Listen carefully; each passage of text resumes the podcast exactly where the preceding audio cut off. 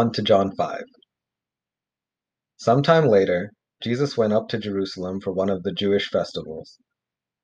Now there is in Jerusalem near the sheep gate a pool, which in Aramaic is called Bethesda, and which is surrounded by five covered colonnades.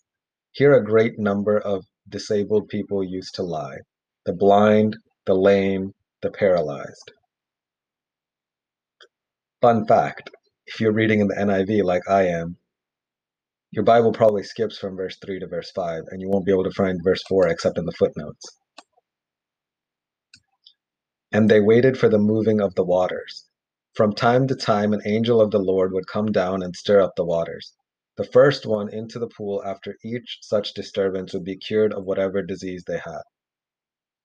Okay, so total aside, but one of the things that Legacy is associated with is a place called Camp Aurora. And one of the guys um, who's affiliated with Camp Aurora has a project that he has been fundraising for for a while now called Stirring Waters, which gets its name from this passage. Um, the idea is basically to have a theme park for people with um, with disabilities. Let me. I'm going to leave it at that. That's not exactly what it is. I don't want to butcher it. I don't know enough about it. Um, but yes, Stirring Waters Project. Feel free to look that up and to donate. Um, this is John 5, verse 5. One who was there had been an invalid for 38 years. Okay, so I'm 30 years old. So this is saying he's been an invalid for 38 years. Now, the the wording of that makes it sound like he wasn't born that way right? So if this happens at 5 he's 43 this happened at 10 he's 48 this happened at 20 he's 58 i mentioned this because regardless like this man has been in this position for a really really long time. Like you drop the 38 years is a long time to be an invalid. Eight months is a long time to be an invalid. 38 years is wow. You just you get used to it. Right? I don't think he's been sitting in this spot for 38 years. But he's been here for a while, it sounds like. I mean, maybe he comes back every day, but there's a great number of disabled people around, right? The blind, the lame, the paralyzed and they're all just waiting for their shot. Every day, the water stirred. Nope, not every day. Not every day. Sorry, this is one of those things where you read something, you skim it, and you make an assumption. It's not every day. So it says, from time to time, an angel of the Lord will come down and stir up the waters. The first one into the pool after each such disturbance will be cured of whatever disease they had. Okay, so you don't know.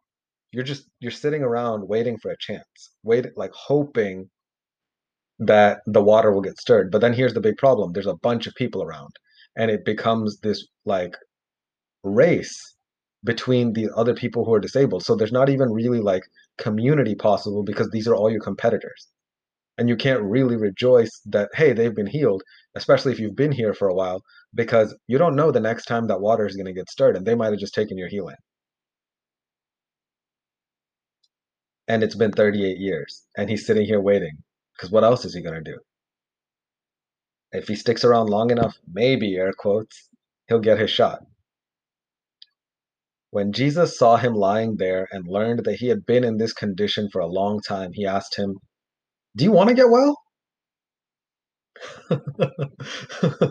so until I just read this right now, I uh, I didn't have a tone associated with that. I just assumed it was this like you know general compassionate Jesus hey, do you want to be better? Which now that I think about it, seems kind of obvious. Like, why would you even ask that to somebody who has a disability? Of course, they'd want to get better. But now I'm um, now for whatever reason, just because of the way that I read it, I'm picturing him being a little bit uh, what's the word? Sarcastic. Do you want to get well? Um, not that I think that he could have done anything else right? Like again, this idea of being an invalid, he's he's just laying there. He can't do anything else. What else is he supposed to do? Um, Sir, the invalid replied, I have no one to help me into the pool when the water is stirred. While I am trying to get in, someone else goes down ahead of me. You find it interesting? The healing only lasts for one person, right? Like the angel stirs the water and it only stays stirred for one person. I, I feel like at some point, like people would have just started lining up on the edge, and when they see it stirring, like they would have all fallen in together. But it seems like this healing is more like spoons. Um,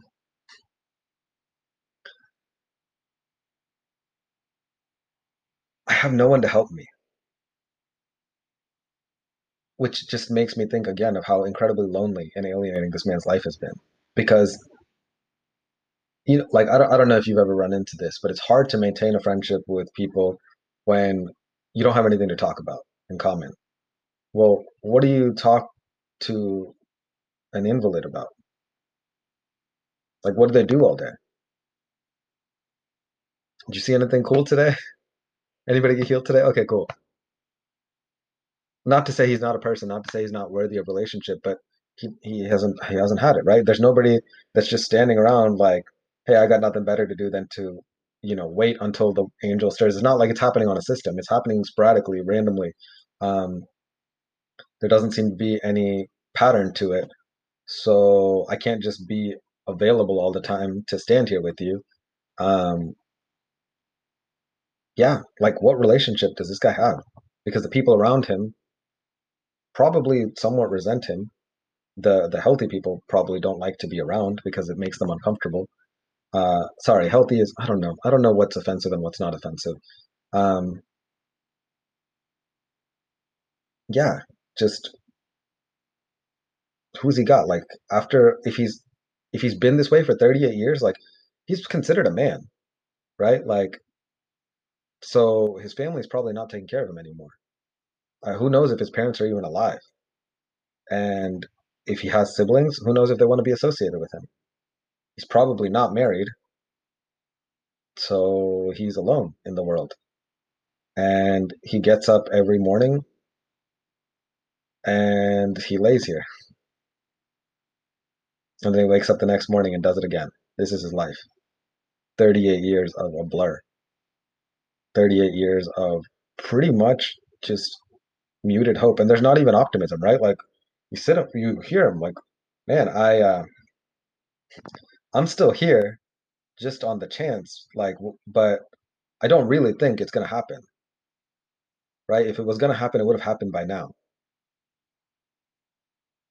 And it's funny because that's not what Jesus asked him. Jesus didn't ask him, why aren't you healed yet?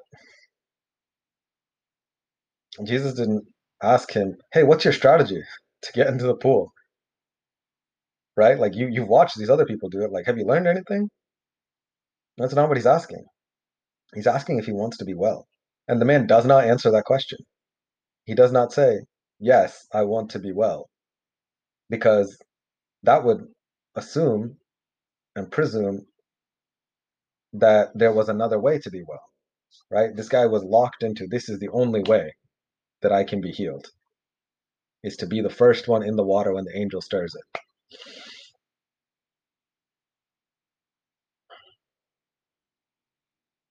Then Jesus said to him, Get up, pick up your mat and walk.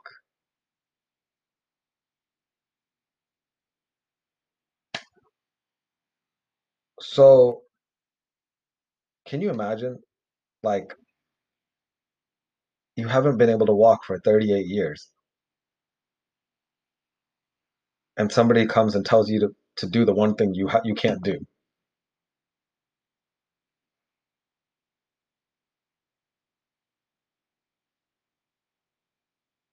Verse 9 begins at once the man was cured. But again, faith is more than just belief, right? Faith is more than even awareness that something has changed. He picked up his mat and walked.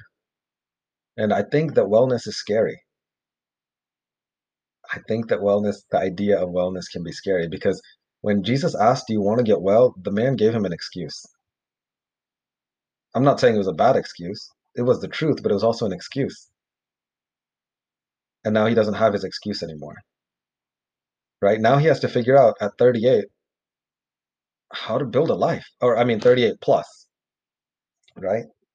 Like he, there's no more charity for him, no more alms. He he has to figure out what he's gonna do with this life that he's been given because now he's not stuck in this place anymore. He has options. He has choices. He picked up his mat and walked. The day on which this took place was a Sabbath. And so the Jewish leader said to the man who had been healed, It is the Sabbath. The law forbids you to carry your mat. Okay, I just want to pause and say this is ridiculous. Right? Like this is this is absolutely ridiculous. The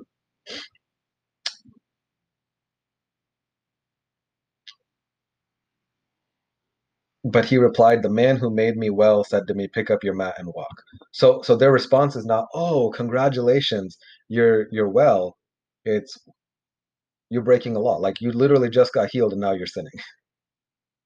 right? And there's there's no acknowledgement of the miracle, there's no appreciation for the miracle. It's just, hey, you suck. Stop doing that. How dare you?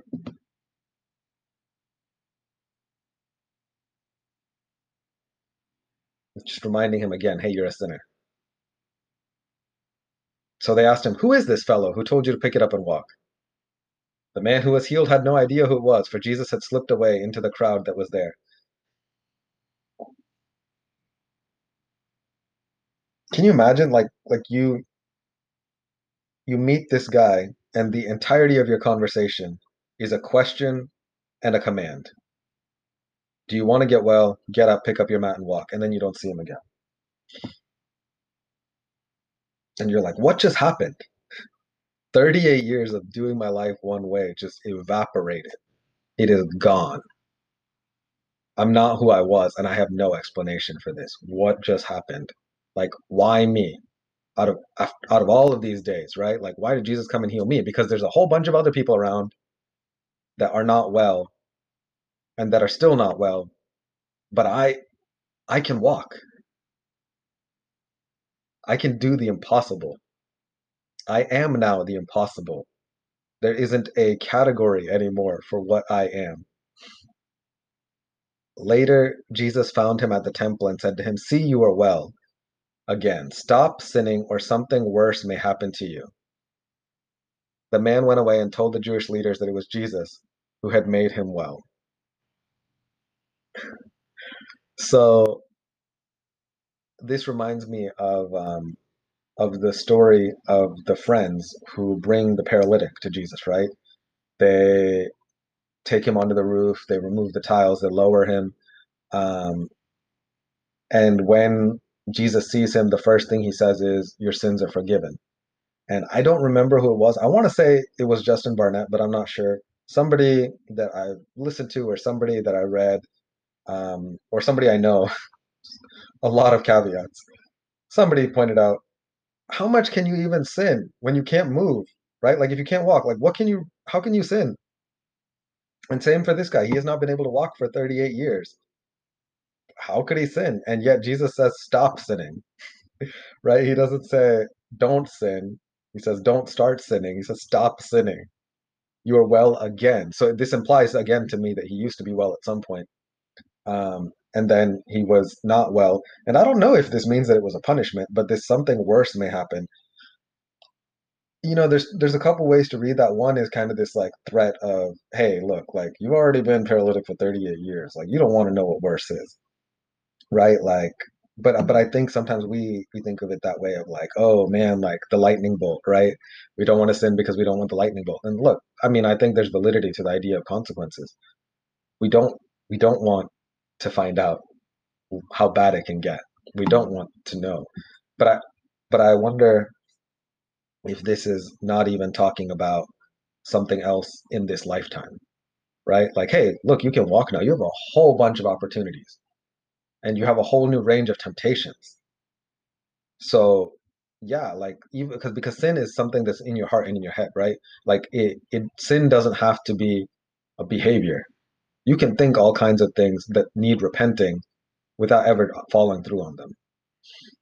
You can desire all kinds of things that need repenting without ever following through on them. And so, yeah, just this uh, telling this guy, hey, look, there's you know, you you've been in what you thought was hell for 38 years, or at least purgatory, at least limbo, right? Like you're in this place where you're not quite dead, not quite alive, right? Like you you didn't have a full range of experience in your life. There was probably nothing but monotony and and pain and um just kind of gray, right? Like it's not gonna get better. It's all downhill.